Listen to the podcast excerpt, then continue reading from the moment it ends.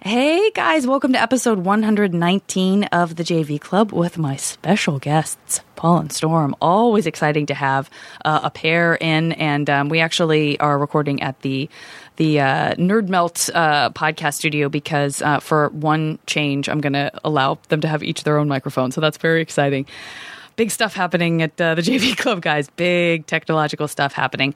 Um, I am uh, just going to throw out some shout outs and, I- and, and keep it simple um, on, on this episode uh, intro because um, I have so many shout outs to catch up on, but I do want to remind people that they can check out You're the Worst on Thursdays at 10.30 and new episodes of Cora on Fridays at 7, FX and Nickelodeon respectively.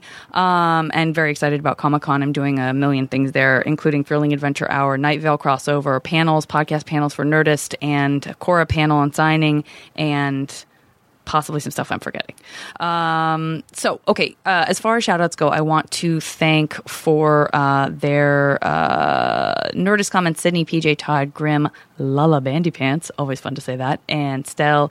Um, and Stell, you had a really interesting point about Paul Martin's episode, and I'm going to get back to you that uh, via Nerdist on that, but thanks for your comment.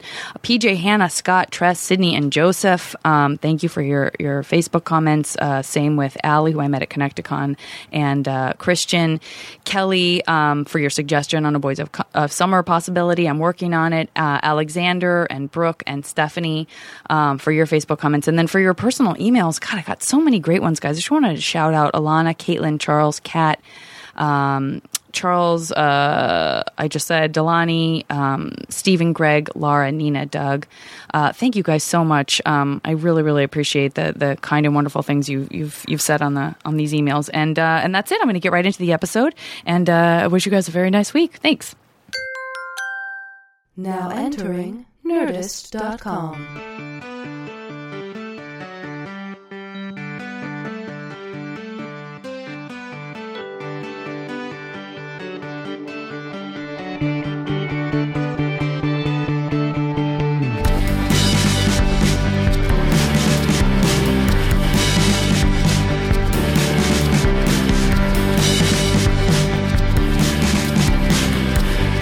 We're we're Really here shit the for bed. you. We are here for you. Could really shit the bed. That's not that's not an, in- an assurance or any sort of encouragement when we say we are here for you.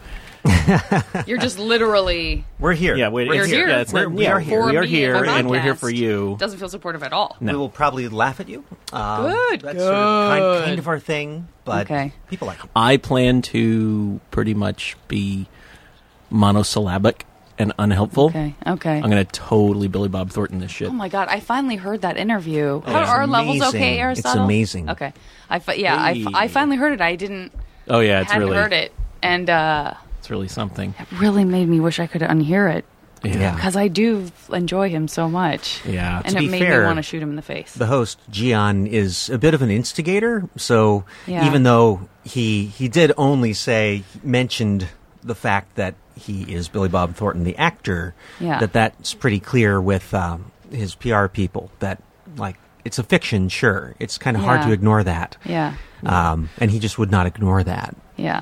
So he really was coached like well, so to- specific. I had so hard though. to I don't uh, know. my understanding of it is he, he was- he said he wouldn't talk about it. yeah, and Gian just brought it up in a introduction of him, and just the fact that he mentioned it at all really set him off. set off Billy Bob Thornton. And I get the sense that it doesn't take a lot to set Billy Bob Thornton off. Probably. Very right. Well, why What's- don't we just ask him now, Billy Bob? the amazing, amazing, subtle Oh, intro didn't of see you there. someone. Yeah. That's right. It is. Yeah. It is Tuesday, so Billy Bob's getting getting the new round of comics. That's well, the most right. uncomfortable part was his side men during that interview. Oh When yeah, they because try they to just come seem in. like nice guys who are like super. That's where that's the problem. Are we recording? By the way, I have no official uh, beginning, so I might as- we might as well just I'll just start this somewhere, um, wherever I goddamn well feel like it. Uh, but yeah, there that it's so hard when someone is trying to. Like you sort of feel like they're both jerks, and then the only nice people are the band because you feel so much sympathy for them, just being like, Would- "Well, I, Would you What about ask Tom Petty that question? Well, yeah. If he suddenly started acting, Yeah. I would ask him if, if acting was his first love. I know. But you get it. You sort of get Like I've, I mean, yeah, you. I just identify enough with Yeah. him to almost be okay with it, but then like the way that he deals with it is Yeah. the opposite of what yeah, I feel so comfortable maybe doing. the career that you have isn't the one that you imagine your identity to be. Right. But the fact is, you've been successful with that. and Yeah. You shouldn't And- just suddenly try to. Psh, Yeah, and maybe Cut it pitching a off. fit like a five year old is not the best way to deal with that situation. not for most things. There are some things, but very few. Yeah. Well, it's funny that we would uh, that we would sort of start out our our conversation this way because, of course, you guys, um, one of the most successful paper paper doll manufacturers uh, in the country. Everyone knew we you for said your paper before we dolls. started this interview that we were not going to be discussing the I paper doll understand that, but company. I but from my perspective and from our listeners' perspective, you know, I have I would say ninety nine percent of my listeners are uh, paper doll enthusiasts, so they know you. So as, Oh, our music is um, about love. Now it is listen, if about you don't love know that- and Janet, I, I pain actually think that's and- kind of a stupid question, Janet, and I think you're stupid for asking it. And uh, can we just please Now, stick am I to talking about Rampart? Am Now, I when I- talking to music, Paul, right now, or am I talking to paper doll, Paul? I don't even know. Now, when I pick up my guitar, I am thinking about only guitar and nothing else. I can't even think of anything else I might be thinking about. I'm only thinking my. about guitars. That's very zen. Yeah, it's a Zen thing. It's completely Zen. Did you ever read Zen in the Art of Motorcycle Maintenance? I didn't. I had the book sitting on my bookshelf. My brother read it, and I borrowed it from him, and it sat on my bookshelf literally for ten years. Yeah. it was you know uh, the, never the, read it the shelf of books that y- you should read Oh, and should yes, get around to. yes, There's plenty of those. yes. Like the I you know I never I've never read. Uh, I've read like the first three chapters of the Lord of the Rings trilogy. Yeah. and I've never made it past that. I don't even know if I got that far. yeah, the thing is, it's not. um, It's not a good book. I'm just going to go ahead and say Lord, Oh, of the Lord of the Rings Rings. is not a good book. It's a great story. I just lost 50% of my list. It's it's a great story, but it is not a great book. yeah. It's not a compelling. But did book. that mean that you read all of them?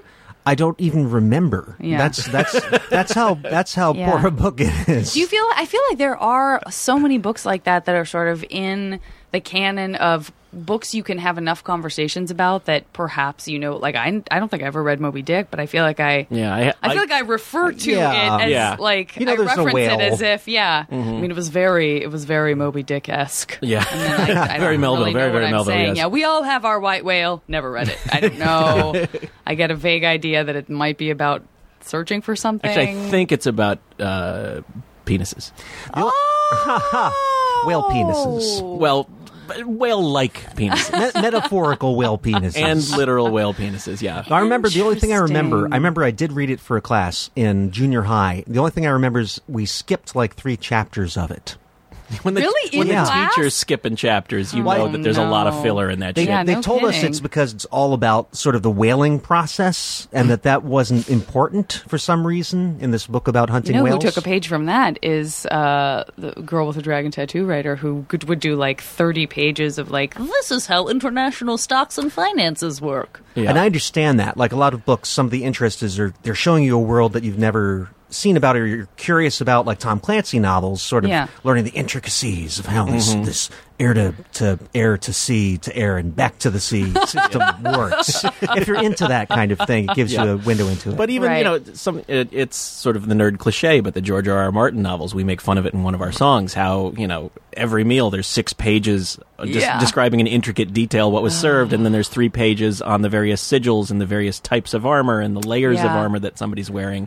And it, you know, I guess it's about world building. I, I think it just works better in for some authors and in some contexts than others. See, I actually love that. Like, I can make fun of it, but at the same time, it is deep. And why the Tolkien books are great is that he has built out this world that is so deep that it's literally spawned, you know, Dungeons and Dragons and half the things that are Oh my God, nerd is that now. true? I'm so embarrassed. Like, how can I be sitting in meltdown and not know that? Well, not that it- directly. oh, okay. Yeah. But that whole in the '60s was when um, the Lord of the Rings that was really picked up culturally, like Led Zeppelin. All the the references was because that was huge in the Yeah. culture, in the counterculture, and you could sort of trace a line from that to Dungeons and Dragons, where people were fascinated with this deep world where all this mythology was taken from these different corners and brought together, um, and they wanted to play it out. Yeah. So there you have it. Let's get some dice. Let's create they- some they rules. really This Sure, is yeah. this has been Janet Vardy and Paul and Storm on Fantasy Half Hour podcast. no, no, but I Deconstruct- am interested because it is something that, and I'd love to know. You know, it- I mean, did you guys play when you were younger? Did you play when you were like, Yeah. junior a high, little high bit, school? Uh, not not nearly as much as da- I you should dabbled have in given D&D? given my nerd cred. because but- that's something that I was always just peripheral enough. Like some people didn't know what it was or heard about it, not at all. Mm-hmm. Yeah. And I definitely had friends who played it, but have literally never sat down and like talked about it. Mm-hmm. Sometimes I think of it as Dungeons and Dragons. Mm-hmm. Like that seems like a lot.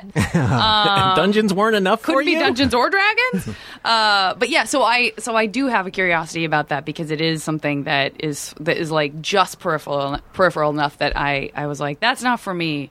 I don't think, but I like I don't know. Maybe it would have been. Yeah. Yeah, I was not given- to say it's over, but I was given the, and I think this is very common for Dungeons and Dragons, given the red box by an uncle. I don't even know what the red. Box The red box is the like the Dungeons and Dragons set would come in this red box that had several books in it and some sheets that It you was can do like your the characters. basic. It was the introductory It's a starter kit. Starter Okay. kit. a Okay. basically. starter kit. Like you could play Dungeons and Dragons just with everything in this box, and it had the dragon, and it was all archaic, and there was magicy things on it. And um, I don't think my uncle n- had any idea what it was, but it was like, oh, my my nephew, he has an imagination and probably My, likes my nephew's an indoor kid. He'll like this. Exactly. There it was you the gift go. for indoor kids. There and you there were go. other kids that had also been given this box at the same time by people who had no idea what it was. Okay. And it did appeal because there were movies like, um, well, all those great movies that aren't coming to mind right now. But it was in the culture. Um, it was just neat to be able to play out these fantasies. Yeah. I know we well, didn't did you play read? it. I know you didn't. I mean, we, we talked about obviously that not being maybe the best set of books, even though they're the most famous. But did you read science fiction stuff? big time for yeah, me. like Piers Anthony. That feels very Dungeons and Dragons. a little adjacent. bit a little bit Yeah. like my Yeah. parents had a huge shelf that was mostly full of sci-fi and fantasy and i would just read from like age seven whatever it was of course i didn't get it all i mean dune at age eight i probably Same. wasn't getting everything out of Same. it Yeah. but yeah that was part of it too What Um, about you, Paul? I actually did not uh, read a whole lot of sci-fi fantasy growing up. Uh, I was uh, I, I dabbled in a lot of things, and it's not that I didn't like it, but I didn't. Uh, it just for whatever reason it didn't grab me at the time. I, I wasn't compelled to. Uh, to I, I wasn't reading so much then anyway. I was a mu- music nerd growing up. I was like band and Oh my choir. God, wouldn't and it stuff. be so amazing if we had like the weird revelation on my podcast where you're like, honestly, I was a bit of a grease monkey. I was just Yeah. outside working on my You know, dad's I was, car, uh, and then I I was- took a weird turn. I was an and- outside linebacker for three years on my high school varsity football team, and I didn't really. we, Uh, we go to all the keggers you were like age 14 I was buried so deep in pussy, guys. I don't remember. what? I oh, I'm uncomfortable. get out I did. I didn't have a hand free for reading because there was a vagina on each one of them. I thought of them as mittens, huh? well, oh boy, boys of summer. God, I don't talk like this when I'm just doing ladies. I know. Are we getting in trouble oh my now? gosh! Also, I, I should say, guys, uh, that we are at the Nerdist um, Nerd Melt Meltdown. I don't ever know what to call it, but we are upstairs at Meltdown uh, recording this because, for those of you who listen to the podcast regularly, you know that I, I just have two mics. So in the past, when I've had two people on my podcast, they have to share a Ah. been a lot of mic, sharing, and they're just yeah. Oh, sitting on my couch passing the mic back and forth. Like an and- ice cream cone. yeah, I mean, it really is. we could have sat together like the beatles Uh, you could have sat like the beach. Okay. Well, Today That's the on Shitty podcast. Accents with Paul and Storm and Janet. Ooh, I just lost the other. I, I would say I lost 25% more. So I, we're left with 25%, probably You gotta- all still paper doll. you got to work on enthusiasts. your craft there, Janet. I really do. Right, if you lose the li- I li- really do. Liverpudlians, you have nothing. I- it's so true. But yeah, so we're here, and uh, and I know I always say when I don't do the podcast somewhere where there's like a rug that I'm just lying on, or it's a very snuggly podcast. I was going to say, it always So, sounds like you've got, it's very and I- not to intimate. infantilize you, but I always imagine that either right next to you or lying on underneath you or certainly nearby is Yeah. one of those really big stuffed animals like but but like a not one you just shitty one you get at the fair but like Yeah. a quality one that you beautiful bought Steif, like Yeah, yeah, you ordered online from $5,000 Germany. Giraffe that, Yeah. whose neck I stroke Yeah, affectionately. It's got sapphire eyes. I mean, that's not true, but it kind of would fit in my den. If that suddenly, if you're looking for a good Christmas gift, you guys Like, should go in on it. it's together like 'cause those are it's noted. expensive. I could have gotten Yeah. a beanbag chair, but instead I just got the really big fucking basset Oh, yeah. hound. Yeah, no beanbags for me. That's too impersonal. I know, right? you can never get Um, I up can't- off them. I can't really talk to a beanbag, you know, and I'm lonely. But yeah, so I feel I, there is a feeling of, first of all, I feel like I'm doing someone else's podcast. Like, I feel like I'm Mm-hmm. maybe a guest on yours, which is weird. And two, I never have an engineer. I have a very handsome young man I just met named Aristotle. um, so I wonder if I'm like peacocking a little bit. That's like, right. I've like, s- like, Ha- hands buried in As a pussy. matter of That's fact- just not something I would say in front of my dog. Can we make at that a my thing? house. Is- would- could that become like a like a phrase? Like, oh god, I got my hands buried in pussy this week, man. but it is a- doesn't mean you're having lots of sex. It means something. Right. I'm Yeah. I'm so busy. Yeah. I'm Yeah. burdened. Lay off, good, it's man. I got good. pussy mittens. It's I am- good. yeah. it's good. I am- I'm sorry. I respectfully uh, withdraw. I, I apologize. I didn't realize you were so. Busy. I'm so Yeah. buried in poon this week, man. Yeah. Oh God.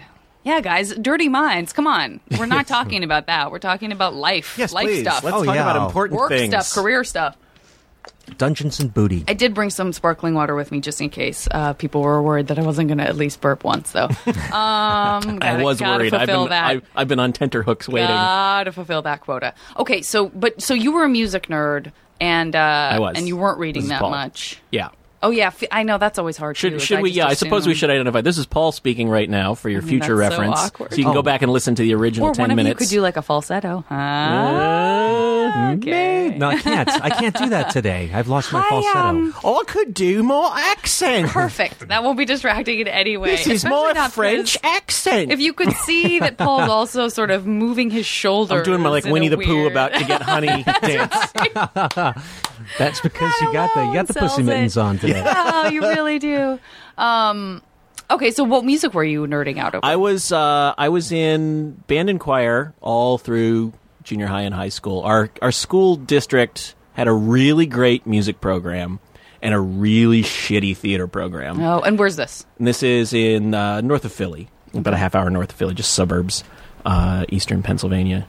And uh, I had always like uh, there was always sort of the gee, this acting thing seems kind of cool thing floating around in the side of my brain, but because there was really no you know it was all the shit. Our our high school did Grease two years in a row. Oh, That's how fucking lazy.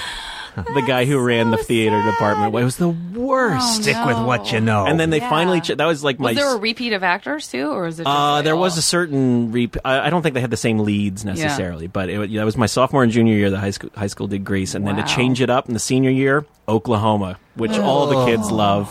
Like that's the you know that's the level of Oh. Yeah. laziness that was going on Yeah. there. They just didn't give a shit. And like the high school next to us was Truman High School, which is regionally famous. Like they have this incredible theater department, and this guy ran it for thirty years who uh, uh, got featured in the New York Times when he retired. They were the my. first high school to do the high school adaptation of Rent Sure. first high school to do i think the adaptation of into the woods like they were Yeah. really doing great shit When you say next to, do you literally like mean just- next door? yeah there was four That'd feet be weird. away That's weird. attached to his house. Yeah. no it was, the, it was the neighboring school district Yeah.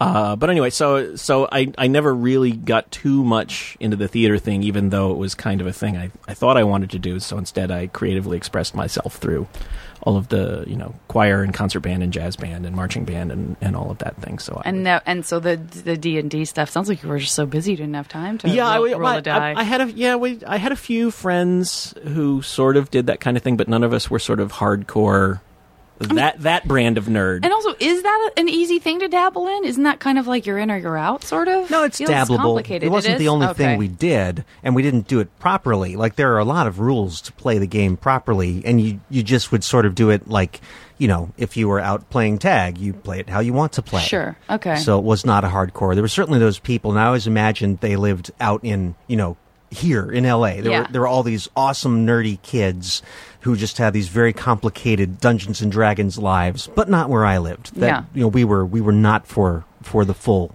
thing. Did you pick? And I really, I will let this go in a second. But did you do you pick one character that you stay with always, or do you are you do, or is someone like okay, this time I'm a when you're playing it properly, dwarf? An at elf? least back I don't then, know. I, think you you you pick a character, and the idea was he would you'd gain experience points, and you'd level him up, and he'd get more and more powerful, or she would get more and more powerful. uh, and you try to keep that character alive. I don't think you had to exclusively play it all the time. Yeah, we would have a couple of characters we would run, and that was the thing is to sort of develop them and the dungeon master would create these adventures so you could level up your character, but it was fun to sort of put on different clothes. And Storm, who were you drawn to? What character? the magicy stuff, the fighters just seem like jerks to me. It's like, why do I want to? Why do I want to be that? Uh-huh. Yeah. The thing that that the tormentor. Not that I was. But certainly, some kids, I'm sure, were like, I finally get to be the person in power. Who has the sword now? It's me. "Yeah, exactly." And I will exactly. smite thee the way I've been smi- Yeah. smitten so many times. So you weren't an angry, you weren't an angry D and D player. No, not at all. sweet gentle magic. No, I, I had my moves. yeah, Yeah, I I, cast Bunny. no, I kicked ass in my own way. We Yeah. all had our, our things that we did, but no, like the- your your magic user was an incredible dancer. Yeah. not not so much. fierce. It was uh, an opportunity to express my weirdness in a in Okay. a safe space. All right. So- and where was this for you? Uh, this was in the suburbs of Washington D.C. If you've ever heard Mm-hmm. uh, Patton Oswalt, I'm trying to remember which which album of it is where. You were in Washington D.C. at the time when Fugazi and the punk scene was happening on, but it might as well have been happening in Australia. Yeah, 'Cause you were yeah. in these suburbs, and Yeah. it had nothing to do with you. That was the dangerous place where all the bad kids go, or whatever it was. That's where people go to smoke. that's right. That's right. It's down to Washington D.C. Once you cross that border into Washington D.C. proper, Oh, yeah. you light it up. They hand you a pack of Benson and Hedges. That's right. Did you have a sense of the this is and this is coming from the curiosity of like you know this the southwestern city of Tucson which does not feel particularly patriotic. but like, you know, East Coast is already so different I think from West Coast sensibility and then on top of that, I'm always interested when people are from the DC area if you have this like, sort of like more like a like a thicker disdain for sort of like "Mm, government USA. I'm saluting right now. Um, or do you have sort of a more participative sense of it? Like, well, a lot of people are in, in government, and like as a young person, I feel more involved or more motivated to be involved.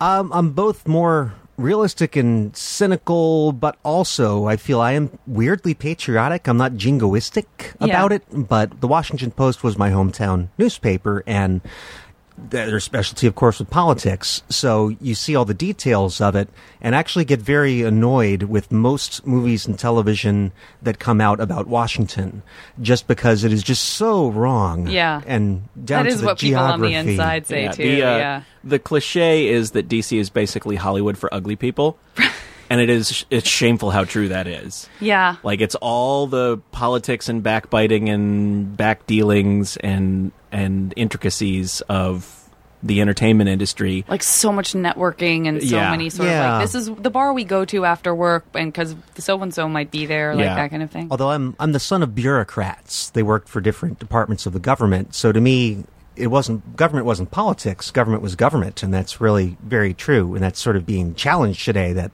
you know there shouldn't be this government that is this this um, this continuum that provides stability.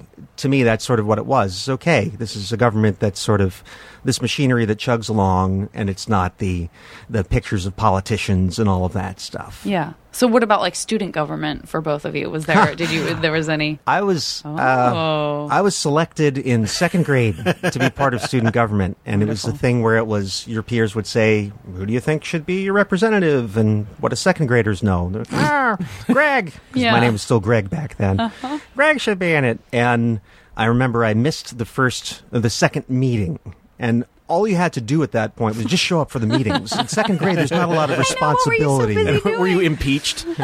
Did they march you off on a on Air Uh, Air, Air Marine One? They Yeah. sort of did, or they brought me back to the class. And I remember the, the deep sense of shame, and I have not thought about this in years. It was palpable. Oh because- man, this is what I love about JB Club. Here we, we go to the moment of the deep sense of shame. It's not that I intend to root around for the shame and darkness, but if it No, I comes love to out, wa- I love to stroking wallow in invisible shame. beard. No, because I had been sent on this mission to represent my fellow students to do nothing. Right. Except go to this meeting. And when I showed back up because I had been late, it was like, wow, your peers who said you're the one who's going to represent us, you screwed it up. You couldn't even Yeah. show up to a meeting on time. Well, so and I, thus, I can only assume you would never run for office since that trauma. for a lot of other reasons. But um, yeah, Mm-hmm. No, ju- no, just that. Yeah, I, I instantly gained a great disdain for any any power structures, and generally ran towards the thing that other people weren't doing. Mm, Were you good students, though? Both of you? I was I was one of those annoying kids who it, it always came easily, and as such, I always and to this day, frankly, have a really shitty work ethic because I never had to Mm. I work do very too. hard to to get It is, that A's is and tough, huh? yeah. I do feel a little weird about that because when I talk to people who are like, "Yeah, I went to a really tough Catholic high school. It was very challenging. You know, I feel like I got gre- a great education." I don't know that I lean like I don't know that I lean on that part of the conversation very often about the kind Mm-hmm. of work ethic that it establishes. But I've certainly said before, and I'm sure we'll say again, yeah. and I'm saying right now uh, that it that it is hard when you if you're s- a bright student and you're not particularly challenged. It's great because you can sort of get good grades and then have other interests or whatever. yeah. Mhm. But it's true that it didn't really instill in me this sort of like fail till you succeed thing. It Mm-hmm. was more just like, well, stuff's supposed to be easy, right? And if it's hard, Yeah, oh, stay yeah. away. Yeah, I was very, I was very much like that, and again, kind of still am to this day, where like I don't like to take on things that are difficult and Yeah. don't come very quickly. Uh, you know, I mean, the music thing, it turned out I was good at it, Yeah. and did it all all through high school and did well. But I really wish.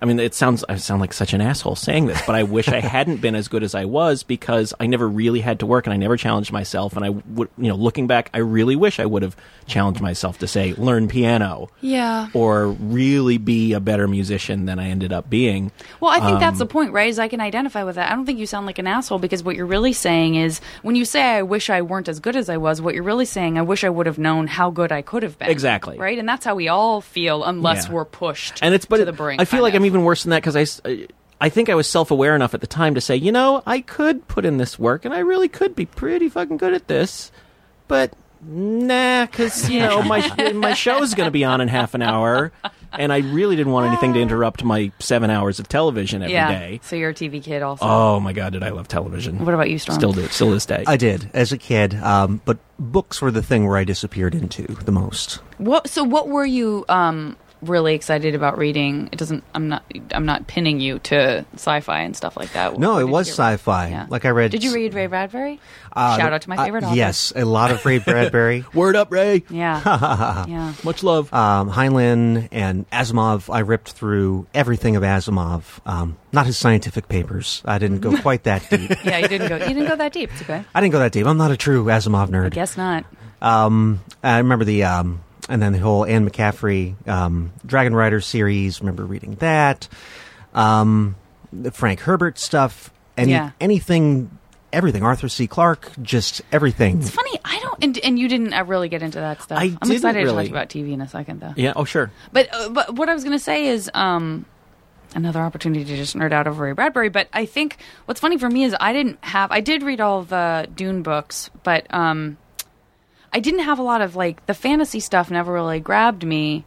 The sci-fi stuff kind of did, but like I was really s- particular about it. Like I tried Heinlein, and I didn't really get into him. I tried Asimov, I didn't get that into him, but I was so obsessed with Ray Bradbury. You'd think that I would have gone a little further outside, and I did read a lot of Arth- Arthur C. Clarke too.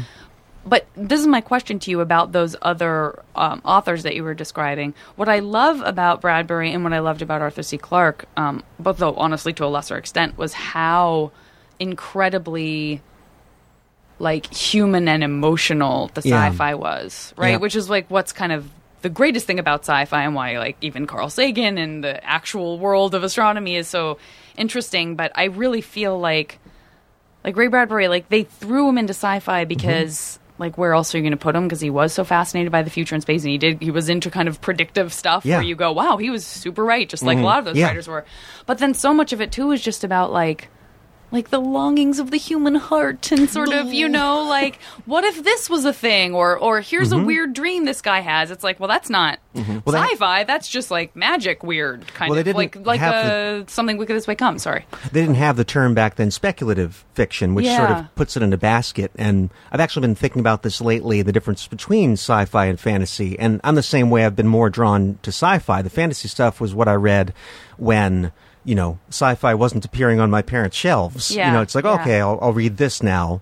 But that it seems to me like science fiction is generally less emotional and about characters and you know and meaning in that way and it's it slides towards fantasy which seems to be much more about emotional engagement um, and that that's not a hard and fast thing um, I think I was talking with John Scalzi about this um, how why is it that a book like um, Nice name drop, by the way. Yeah, good. I was just talking with my close personal friend John Scalzi about this the other day in one of our many Well, I conversations just we have edit about the that. Just state edit- of. I was Yeah. talking with this guy about things. You're- if you were that cool, you wouldn't even remember. I was his talking about name. this dude John. Some dude, yeah. But like a, a series like um, Patrick Rothfuss's Name of the Wind, people become so engaged with that and oh, really Pat Rothfuss, like Yeah. he came and did. Sorry, Oh, I got yeah. excited for a second. Now we're name dropping. Now I'm name Yay. dropping Good. the festival Now- week. It all came all together. even up. Yeah. Um, but people are so avid about him as an author and um, the sort of things, fan art, and just the level of love and engagement versus most sci-fi authors, which peop people people love, but it's a different thing. It's Mm-hmm. like, yeah, I like the way you told that story, and not, oh, I wish I could be character X, and Right, I imagine right. that I am that Yeah. and that um, it's just a difference in storytelling and how you're engaging the readers. But I was found I was drawn to both for whatever they were doing. Um, Yeah. and not there are only two types, but anyone who could build a world in any way was interesting to me. Did you hear that This American Life was it about the the person who tracked down was it Pierce Anthony or was it some other well, this is classic Varney. Yeah. Let me, let me mention a thing I don't remember very well and see if someone can pick up the pieces after I've shattered my story. uh, no, somebody just was was someone it J.D. as a Salinger? young person, and it was not for sure not J.D. Salinger. I, th- I almost thought it was Piers Anthony, but if it wasn't him, it was another very serial. Like he made a million of Mm-hmm. these books. Some kid like ran away from home and ran and found Ran to that found this author. author, Oh, and the wow. author like let him spend the night or something like that. You know, it's He just said, sort of "You like, the man now, dog." yeah, yeah. I mean, it was. I think it was very because everyone loved Finding Forrester. Oh, didn't we all? the trailer? Oh my God, so robbed, so robbed at the Oscars Oh, of nineteen, boy. whatever year that was. Oh, I don't know. I don't know. And what about the the uh, TV that you're into? Oh Were you God, into, I like, sitcoms. I Were just you into- I watched it all. And If it was on, I was watching it. I You didn't was- have like the discerning snob taste no, of a teenager I was an, finding I was a his way. TV omnivore. I mean, I liked comedies Yeah, more than anything else. Certainly, I you know I'd watch all the shitty late seventies, early eighties sitcoms. You know, Bosom Buddies, uh, Perfect Strangers. Man, I can't believe I used to think Perfect Strangers was good. Well, I a feel lot of like I people stand by it liked still. Yeah, Oh my this is what I say about it. This is what I say about it. Yes, it is bad. I love m- my favorite things when someone starts a sentence and then makes everyone wait while they take a drink. Mm-hmm. Um, is that it's clowning. it is. and, That's I, and that I approve of. Like it's so silly and so Yeah. Mm-hmm. slapstick, and and Yeah, it- and it begat Mark Urkel, Hambert certainly. Mm-hmm. is such an amazing clown. Like his physical comedy and his sort of like his takes and stuff. Yeah. I do respect. they certainly that were side they were of they it. were very archetypal straight man and and and funny man Yeah. you know not really not that far removed from like martin and lewis not that we could have known it back then but Yeah. if we really want to ground this in some sort of we, we're going to really justify Make it part our of the enjoying of perfect iconography, strangers yeah. um, Well, that's a, that that begs a question. That's an improper term. Um, but why have have clowns and the idea of clowning? How has that become such a pejorative thing as it seems to have? That's a good question. you mean on television or just in Just generally, general? I mean, obviously, Well, I, don't, sort I think of the clowns. creepy clown. I clown think thing. clowns always have had like you know just sort of the idea of clowns. Period. It, there's always been that seedy, you know, alcoholics sleeping in sawdust, Ringling Brothers, uh, Clyde Beatty Cole Brothers circus kind of right? air That's not the to only it. type of Well, clown. but you mean more sort of like the just the um like the the slapsticky performance kind of. It's actually I would say it has moved. As I say this, having uh, two daughters and having grown up watched all this in the '90s, it moved over to Nickelodeon and then the Disney Channel. Hmm. Because if you watch any of the really popular shows there, uh, it's all very broad. There's a lot of slapstick, uh, and I think that's just that's where you know the niche Right. found itself uh, and it moved off of the major networks because they Interesting. couldn't compete. Yeah. Because the Marx Brothers really, each of them fills the role of what the classic clowns were. Not like Ringling Brothers, although it is. Mm-hmm. Right. but there's like the boss clown and there's the, Mm-hmm. the falling down clown. I don't remember what they all are. And but they there's sort the of fit that. so- Semitic clown, and, and the fourth clown who nobody remembers. yeah, that was that was very important in, in medieval Italy. That's right. That's right. That's fun. Yeah, that, I, that was one thing about studying theater in school is like finding the roots of some of that stuff. Where Yeah. you're like, "Oh, Yeah. yeah, But uh, but yeah, I devoured it all. I loved uh, I loved Carson. I, I was born in did love 1970. Carson. I think we were both no, both born in 1970, right? So we grew up like you know 76 through 89 were our prime television watching years, and it was really a pretty incredible time period for television as far as that goes. Uh, but for me, especially, like it's not like I was staying up till one every night, but I really I just thought Johnny Carson was the coolest, funniest guy. I loved you know I I learned a lot about how to handle when a joke bombs. Just watching it, like, Yeah. that was when he was at his best. yeah. Um, and I loved, I just loved the whole atmosphere of like I wanted to live on the Tonight Show. Interesting. Like I wanted to sit, ar- you know, here's all these cool people just dropping by, talking about stuff and being funny and smoking. Not that I wanted to smoke, but it seemed cool that they were all sitting around Sure. smoking No, smoking's on cool. TV. And I loved, I loved the idea of Southern California Uh-huh. Yeah. and get because you know when you're that young, you imagine all famous people know each other, and they just sit around and drink cocktails and are funny at each other Which turns out is all completely day. true. It totally is. and, and I just loved everything about that. I mean, I love Saturday Night Live too, but there's you know there's a a grittiness and sort of an aggression to East Coast comedy, especially of sort of that era Yeah. um, to, you know, to, to oversimplify it, but there was, you know, it was a different kind of enjoyment. But I just, I loved the, the sort of, the celebrityness of of that whole, you know, the whole Mm-hmm. That's so Carson thing. interesting. I like your watched- perspective on I it. love, Makes you know, sense. for the same reason I loved watching like Merv Griffin and Mike Douglas show when that was on. It was Yeah. just sort of, you know, these old white dudes hanging out, chatting, It's interesting and because being famous. Yeah, I, I- wanted every bit of it. I don't feel like it, I. don't- I guess I didn't have that. I don't remember watching like the first time I felt like a late night show was for me was Conan O'Brien in college, Hmm. and I am younger than you guys, but it's but even like Letterman and Leno or you know whoever's happening. Yeah. If you just like jump ahead a few years to when my prime TV Right. years would be, I think I just still wasn't. Like my dad definitely watched Letterman. I felt like that was his thing. I didn't, you know. Um, and there was a lot of stuff I watched with my dad, but um, but that that the late night the late night stuff I didn't really. I was just like, I don't know, I don't know, I don't get it. I think. Um, That but was- then Conan O'Brien, I was like, Well, oh, this is for me. yeah. I don't know. What about you with late night? I dabbled. Uh, I, I wasn't. I wasn't as in deep. I did watch um, all the shows. Uh, Tonight Show. I did in the, that era. I was more drowned. Uh, drowned. I was drowned. Drowned by television. we all I were. was Listen, just we all were. washed over me. I was more Yeah. drawn to to stuff that was weird. So I Did you like found Twilight Zone stuff. and Love stuff like Twilight that? Yeah. Zone, uh, The Muppet Show, extraordinarily Sure. weird, and then Monty Python. I was Yeah. one of the kids who was up late on Sunday Yeah. nights eating peanut butter dipped in sugar from a spoon. yeah. Our, whole- our whole generation, like all we know of British culture growing up was Benny Hill and Monty Python. Yeah, It's like true. we can tell you who the the the main ministers were in England in 1969, but I couldn't tell you who our senator was. That's great. Isn't that just how it should be? No, no, it's not at all. um, and, and this is the next question about sort of your interest in comedy is, you know, I have friends who, and I don't know that I was, I probably wasn't really this person, but even like in high school, who sort of already knew that they weren't just fans, they wanted to also be doing that. Were you guys there or were you sort of more where I was, which was like, I knew I was a huge fan of like Kids in the Hall. Right. But but um, I don't know that I took that to the next place in my brain. Like, well, I should, I should do Yeah. comedy, even though I was doing theater. Like, I still didn't make that leap.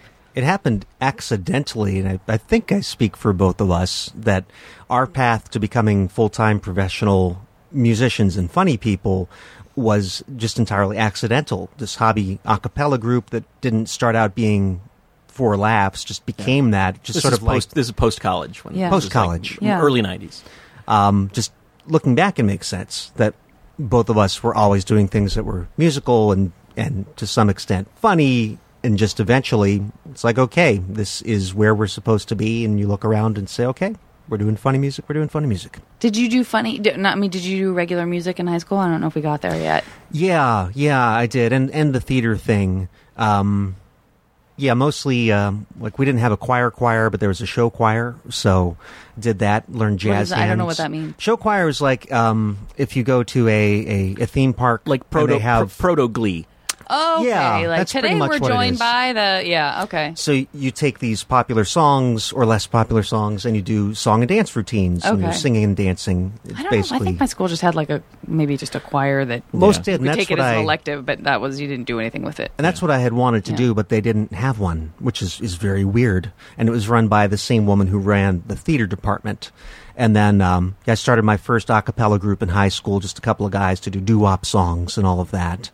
Um, so yeah, that was always part of it. And in college, uh, looking back, it seemed like I actually majored in a cappella, that I spent all of my time and energy and love on our college a cappella group, and the studying thing was something you just kind of had to do. Yeah, that's so great that it's still something that it's not like you were partying and not paying attention to school. like you were actually. Well, it doing was part of something. it too. Yeah. It was almost an alternate. So it was a um, social scene. It was. Yeah. It was an alternate Greek system. Like it, my my college, University of Maryland, certainly had fraternities, but that seemed like again that was the the normal or the established thing to do. No, I'm going to go with this bunch of people and go beep and boop and bop. I love beeping, booping, and Uh, bopping. It I'm is not so great. much with the booping, but the beeping and the bopping. I'm Eh, you Yeah. boop when you have to. Yeah, change it up. Change it up with the like booping. that's the problem is to get the beeping and the bopping, you gotta put up Mm. with the booping. That's right. Silver That's, lining, uh, clouds, something. Mm, I don't know. That, that's that's where having a good work ethic comes in. That's you can right. Get past I those wouldn't, I booping. wouldn't know. Get oh, yeah. through those boops. You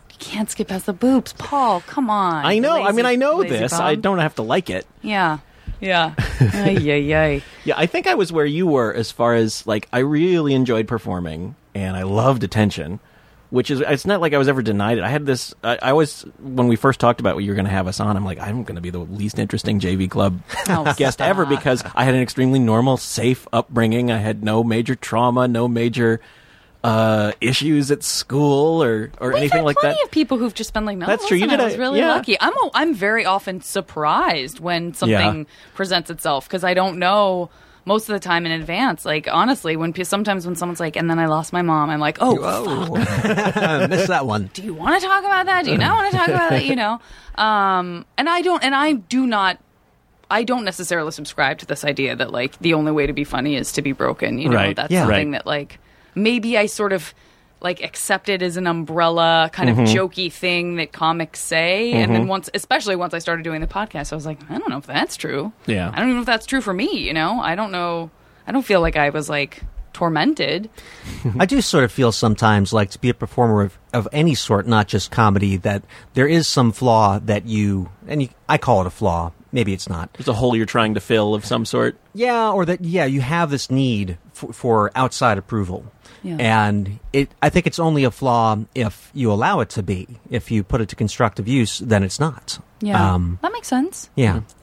but uh so but yeah i like i loved performing and i loved doing all that but i never quite i mean i knew it was a potential career choice to make and i think i may have sort of vaguely entertained it back in the high school days but i don't think i ever made the full connection like this is a viable thing i Mm-hmm. can try Yeah. it was it was you know it's the easier up path just to sort of do the things i was already good at and established at Yeah. um, that said, I went to college. I, I I feel like I'm one of the few people I know that that claims to feel like they've done college right.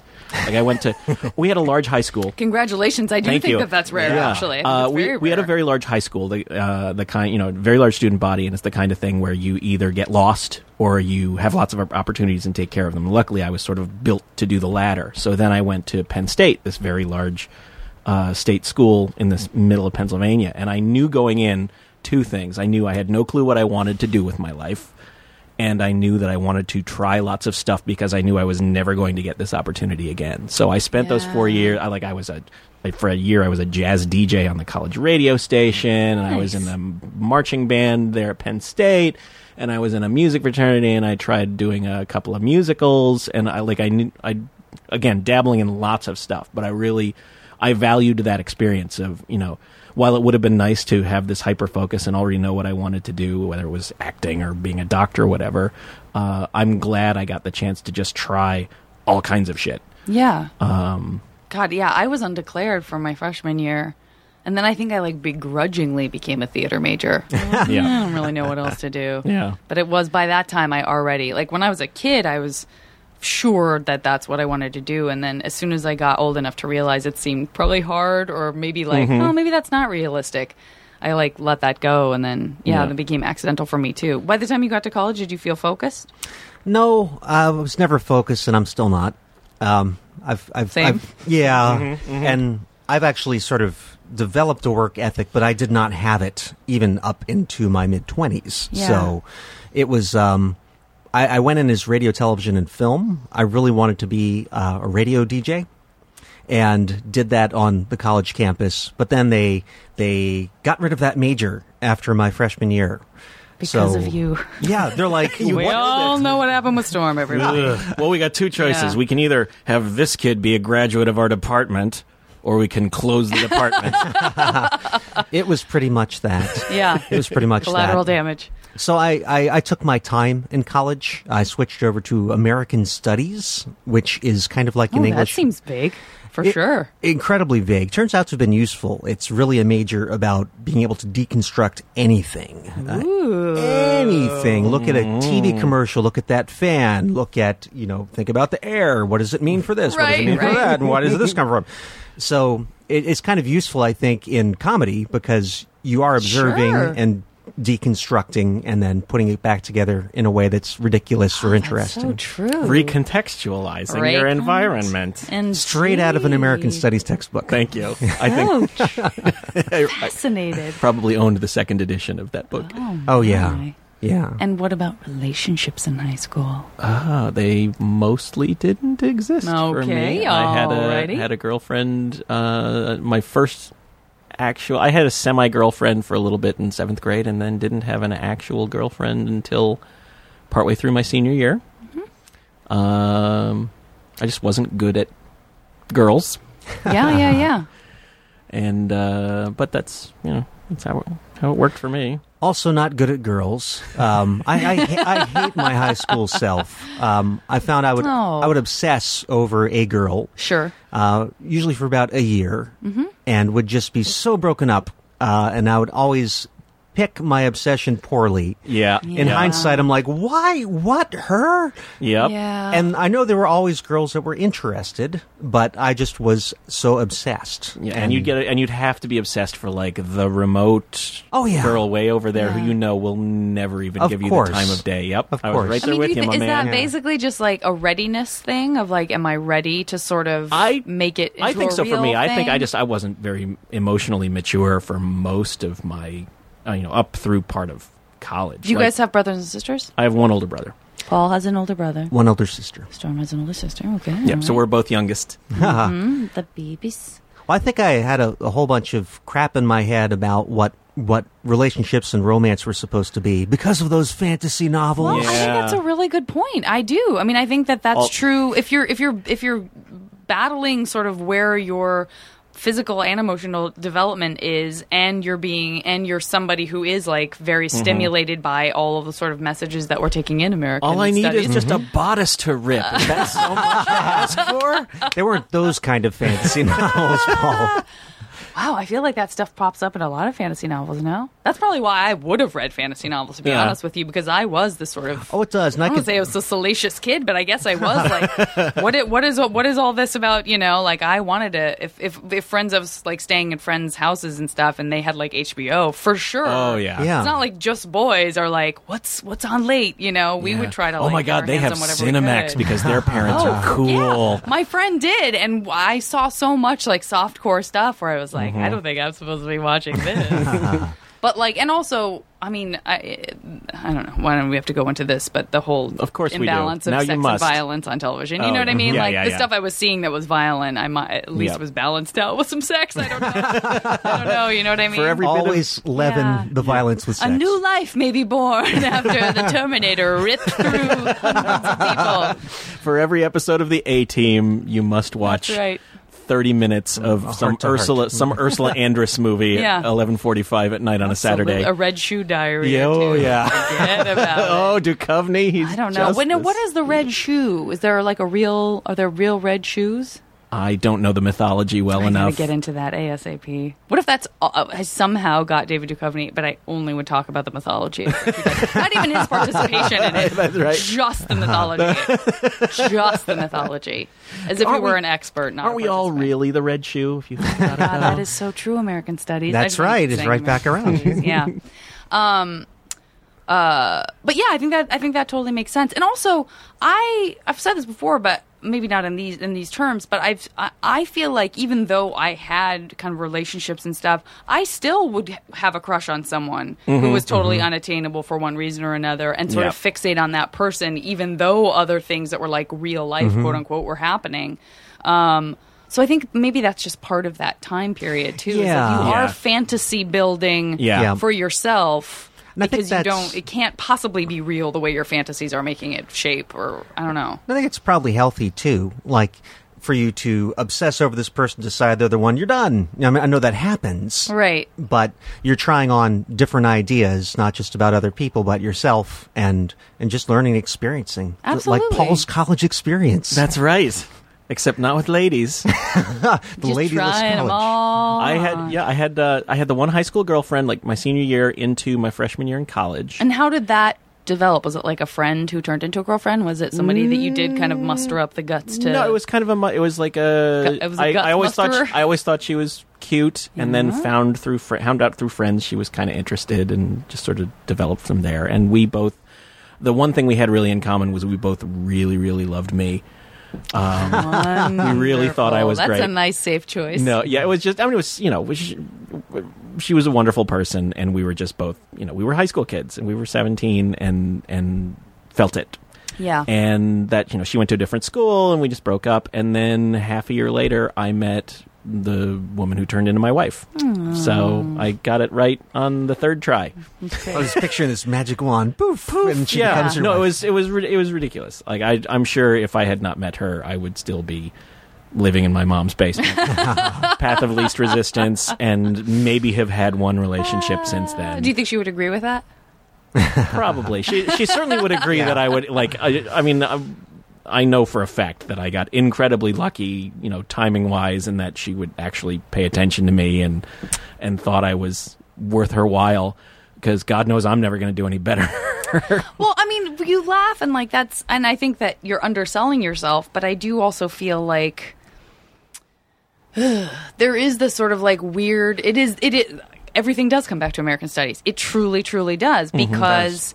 I do feel because it goes back to the burden of choice, right? Is that if Yeah. you're sort of like in this place where you feel like, but what if there's always something better or someone better? And so, and and because uh, the way that we're flooded with that same stimuli that we were just talking about, it's kind of nice to avoid being a person who's like, I don't know though, maybe Yeah. Mm-hmm. like that. Maybe there's like this amazing gallop off into the sunset person that like Yeah. I'm missing out on because I'm with this great person who thinks I'm a quality human being. You know what I mean? This person who compliments me and Yeah. Well, I had validates me. A and- terrific experience, and we're growing together. But no, Yeah. that's not any Yeah. good. No, I yeah, I I honestly. do have to say I do not in the least miss being single. Any aspect of being single. Yeah. Uh, so that's one thing I managed to do right.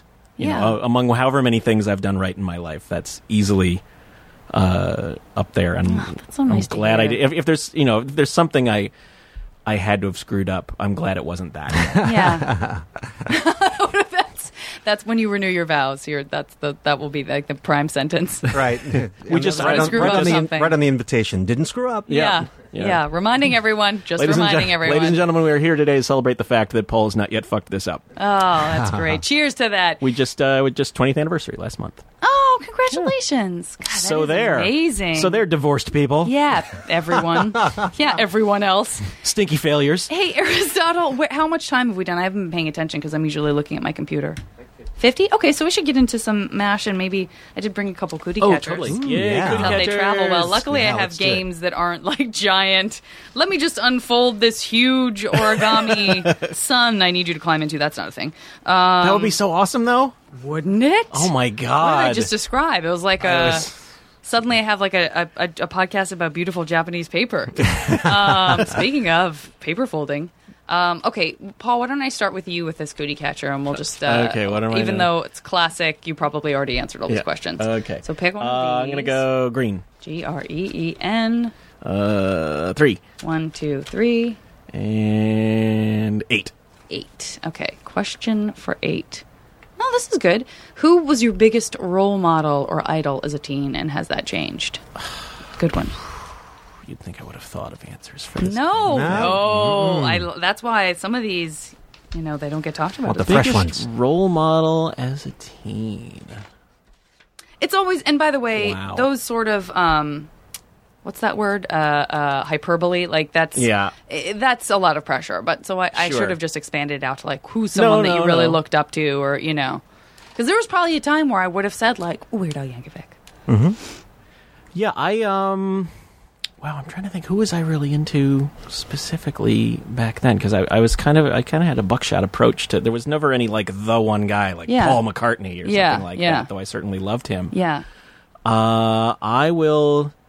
I mean, it sounds you know, like Johnny Carson. I- yeah, maybe. Jo- Carson was a big one. You know, I mean, it's not like I had posters of him in my room or anything, but I just thought That's he. disappointing. I just, you know, I'd look at Johnny Carson and you know, not knowing, uh, not following the tabloids and not knowing what you can find out on the internet now. I'm like- Sure. I, we'd look at Carson. It's like, wow, that guy just got his shit together. He Sure, just he shows sure. up. He hangs out for an hour and a half, and he makes a shit ton of money, and he hangs out with a bunch of cool people, and he's hilarious. Living and, the dream. And he is America's host. Sure. That totally makes sense. Um, Carson. I And, like- and how do you feel about him now? Because of all aforementioned. I mean, you know, I, you have to acknowledge a, a person's flaws, and apparently he was not the most emotionally available guy there ever was, and he was not the greatest person to his many wives. Uh, but that said, I mean, he still just sort of represents this icon and this sort of this particular. There's a there's a vibe to him of of that sort of 70s and 80s America at the Yeah. time and where I was in my life. You know, it's I guess it's the same for anyone. It's sort of more sort of what he represents uh, and reminds me of uh, in my life at that time more so than him specifically in things he did maybe. Yeah. Uh, but yeah, I'll I'll go with Carson.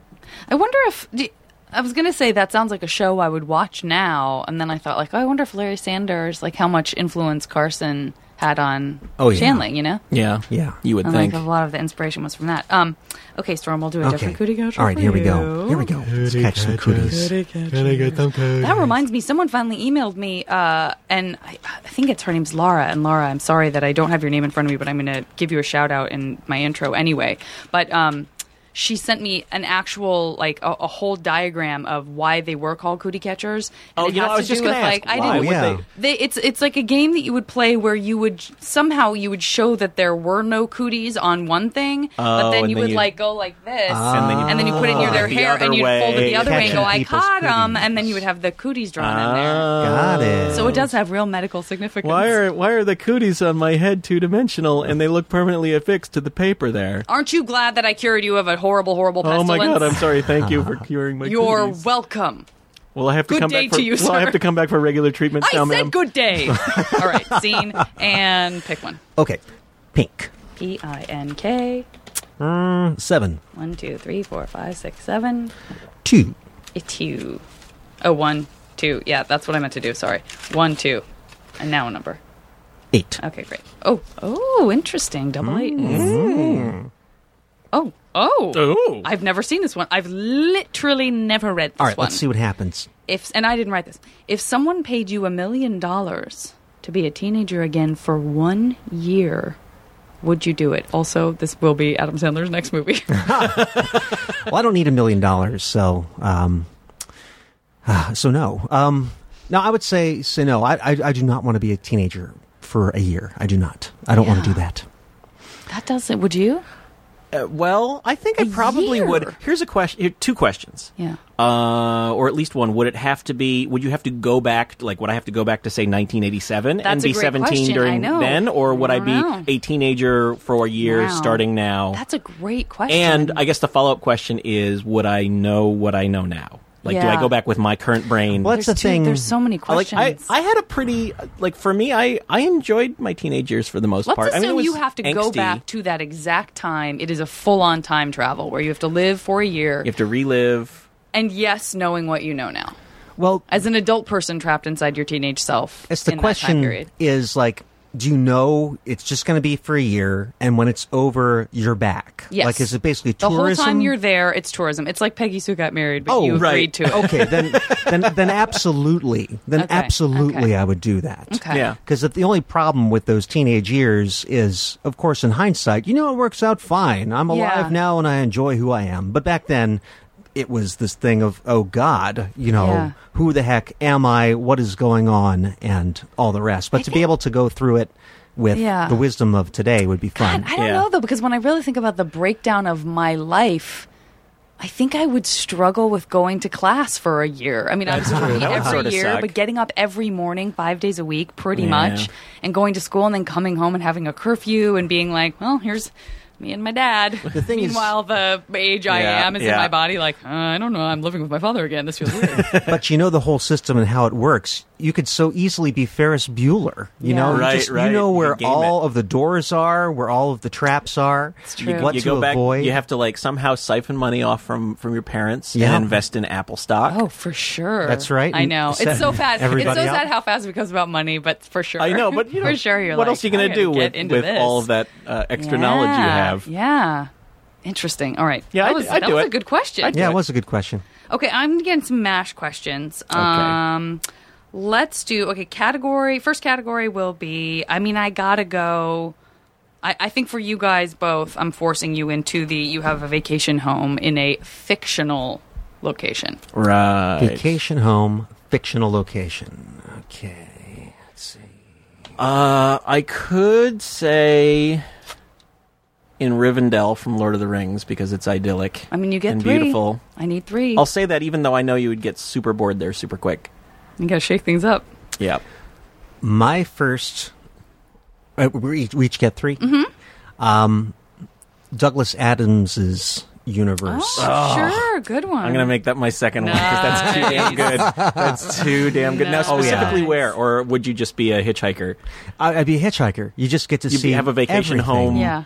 Well, you hitchhike. Your- it would be like a ship. Oh, your that no, you your, your use. vacation home Yeah. can be the uh, the the what what you call it with the infinite improbability drive, the heart of oh, the gold. Yeah, the Or heart of gold. Yeah, great.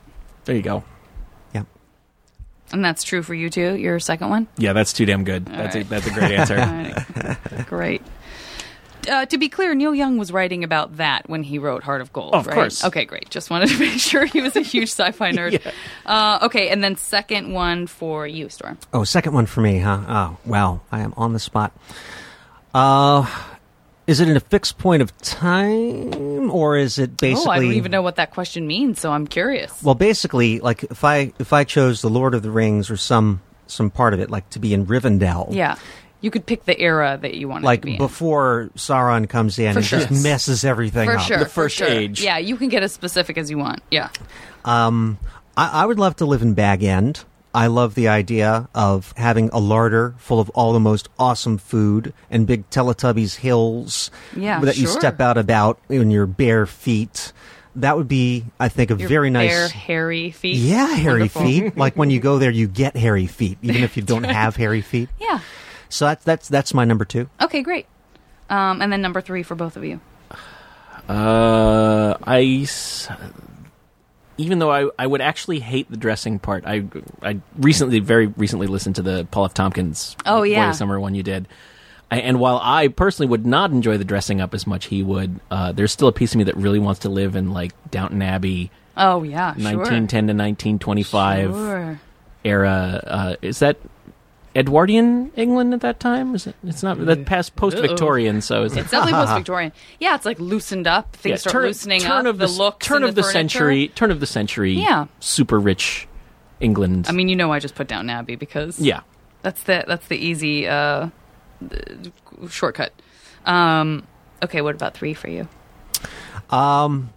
I'm gonna go with um, with with Happy Days World. Oh, Amazing. 1950s Milwaukee. But the fake 1950s Milwaukee, Yes, the Where- happy days, where there's uh, 1950s a greaser Milwaukee. from the Bronx for some reason, and I could drink a malt and ride a motorcycle Ah, and do my beeps and boops and Start, doops. yeah, start and stop anything with just your fist. Yeah. But, like not in a That's super okay. So threatening you have a vacation way. home in Happy Days World, and you have Fonzie Powers. Right, Oh, that's Fonzie, great. totally the or You could just be like hero. that and get a date. Oh yeah, That's Just like fantastic. that. I love it. That's that's good. a- that's one. That's very and, good. I, and and I don't no no insult intended here, Paul, but that is one of my new favorite uh, vacation that is no I, none, none taken. That's- because because I will because I'm going to use that as a segue into three shows that you could jump into. Obviously, you've answered one of them with your Yeah. vacation home, but um, but now you get three no, new ones because uh, and you get the Shows or that movies? reward. All right, get a bonus. I'm Yeah. just gonna do TV shows. for Oh, this one. no. Yeah, I know. different, damn it, different. damn it. Because I had TV one three all TV I had one shows. all picked out from movies. well. I, I, this is easy for me. Okay, Muppet Show. I would Great. just so totally. Agreed. I, I am a man and a Muppet. agreed. Oh, let me see TV shows. I will say uh, it, uh, maybe it's cliche, but I'll say Star Trek. Sure. I don't know if anyone's ever said that because everything before. you know it's a, it's a about that point it's a peaceful earth Mm-hmm. Yeah, a absolutely. lot of cool technology Uh, I'm going A Team, even though uh, old school A team, right? old Not- school, yeah. of course. The TV was there a newer. TV Oh, I show? guess. Oh, sorry. I'm thinking of Hawaii Five O. I got mixed up because the the AT movies. Oh, yeah. right. But there's a nobility to that. The Yeah. righting wrongs and doing Yeah. it through Yep, ridiculous there you means. go. Yeah. There you go. ridiculous vans. Mm-hmm. Ridiculous means. I could go. know, Sur- I, I really could. s- I could go surreal and say uh, Chuck Jones era um, Looney Tunes cartoons. Ooh, that's interesting. Yeah, because that's um, my.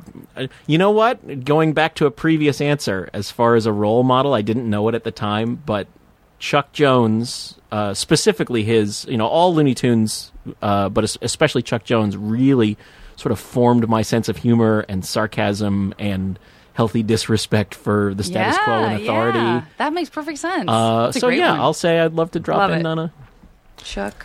Chuck Jones Bugs Mm. Bunny cartoon. And my third, I used to have dreams about this when I was a teenager that I would like to have been um, one of the denizens of the swamp in MASH.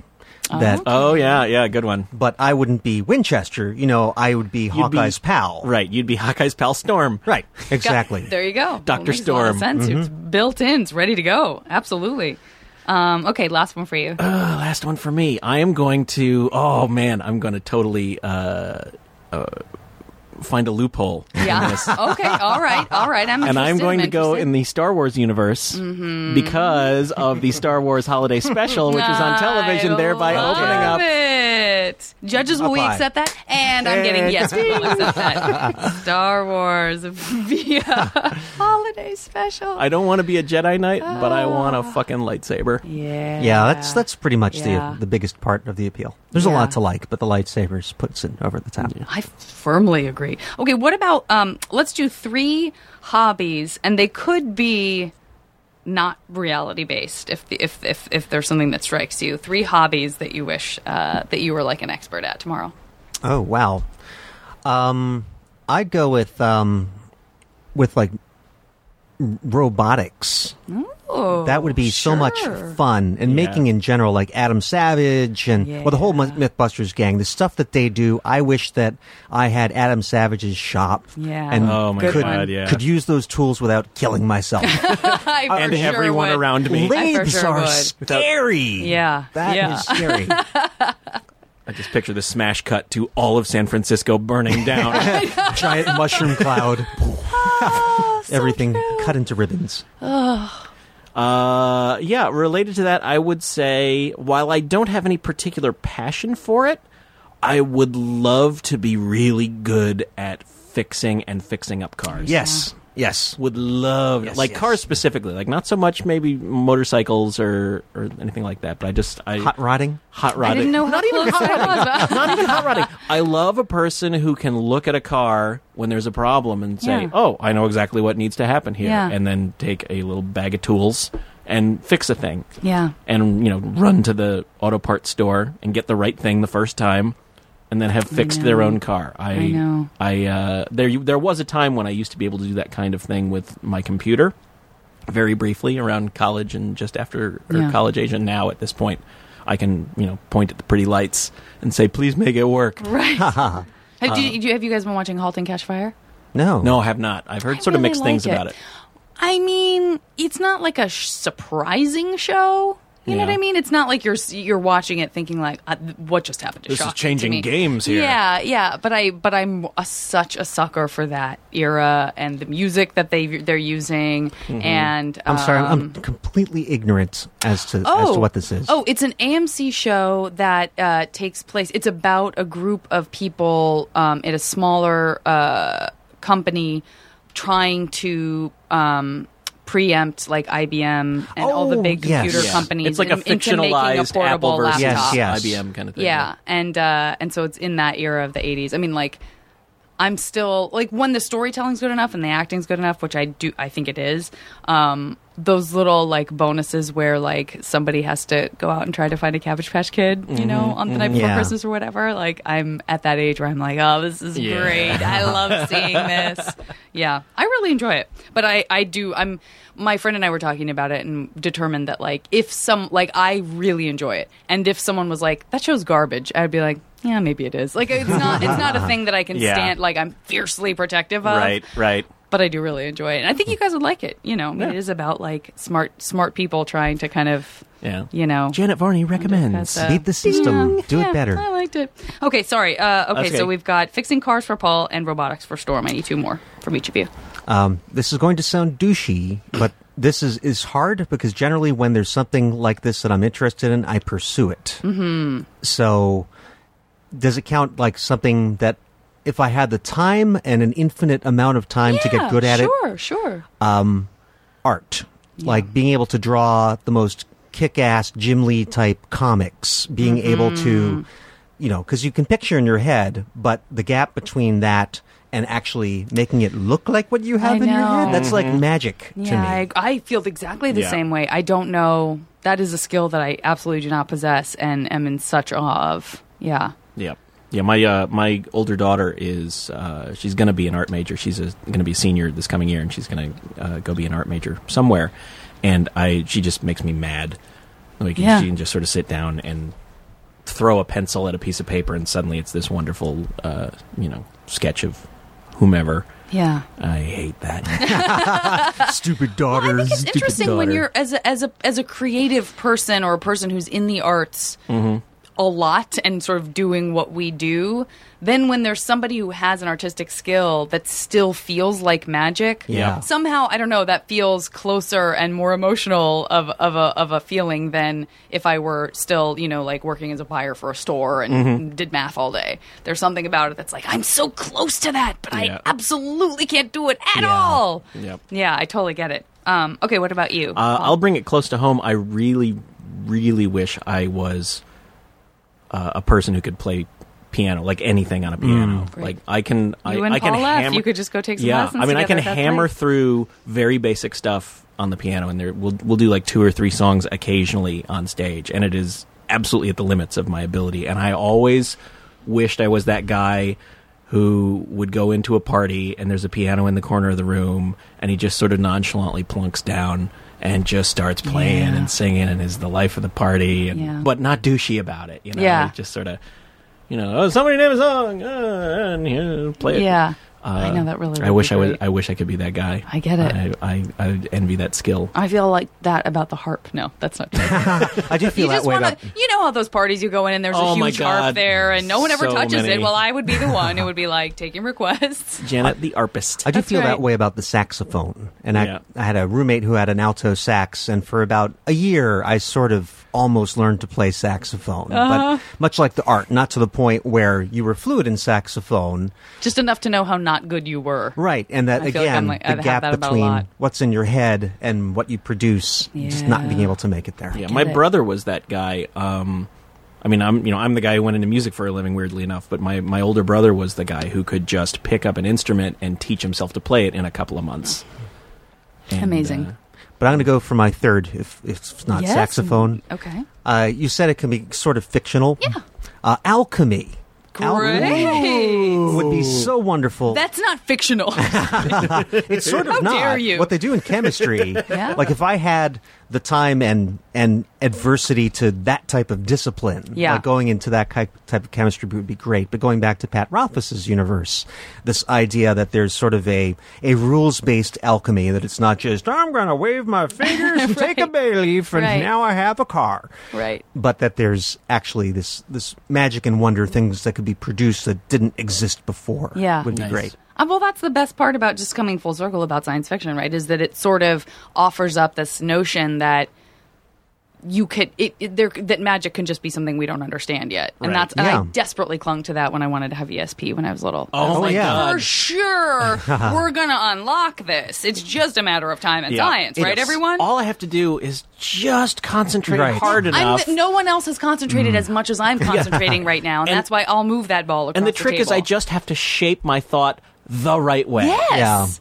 And it's sort of happening. Like they have the the brain scans that it hooks up to a prosthesis or Oh, so you can get it. Yep. it's sort of happening. It's not Right, that that's- automatic, I'm gonna stare at that ball and it's gonna float into the air. But who knows? Who knows, guys? Oh God. Okay, what's your Telekinesis third one? Would be so great. I know. I'm going to gonna really wanted combine that bad. the piano thing and the magic thing, or the- or the and the, the Magic the alchemy. piano. No, I Yeah. was gonna say the piano thing and the alchemy thing because I wish I was really good at magic, like Great. like Mm-hmm. sleight of hand magic, Great. Mm-hmm. because Would it, be again really that's fun. all about work ethic. Yeah. And I you know, there's no way to be naturally good at magic, naturally great at magic. You can have affinity for it, but it, the only way to do it is to put in the Yeah. hundred thousand hours. Yeah. Yeah. And Yeah, that's a great one too. Great one. Okay. Um, I guess I should move through these kind of faster, but okay. So next category will be, I gotta go food that you wish you could just have from anywhere, from any like time, add any at any time. Could be a very specific thing that you just love and can't get enough of. Oh. Could be something that's really bad for you that you yourself might have an allergy to, she Mm-hmm. said. Uh, could be like a very specific thing from a very specific time and I want a place. handful of gluten. just a fistful of shove it in my Again, extraordinarily hard because I love food so much. Yeah. There's Mm, I'm hardly glad a Oh I thing. asked it. Uh, oh yeah! If you wanted to start this podcast from the start and just talk Yeah. about food, I would be there. But I feel like I've had ones where people's like are like, huh. Mm. I don't know, sandwiches, I guess. Who are you? Who Uh, are you, sir? They're, they're bad people. They're Yeah. fail people. Yeah. We don't need them around us. I, I agree. I will go with a, a very specific food. Okay. Um, when I was aga- about six or seven years old, we had a local Chinese restaurant, That's and exactly what I'm after. oh, I have such great memories of Chinese food. Um, this might take a while.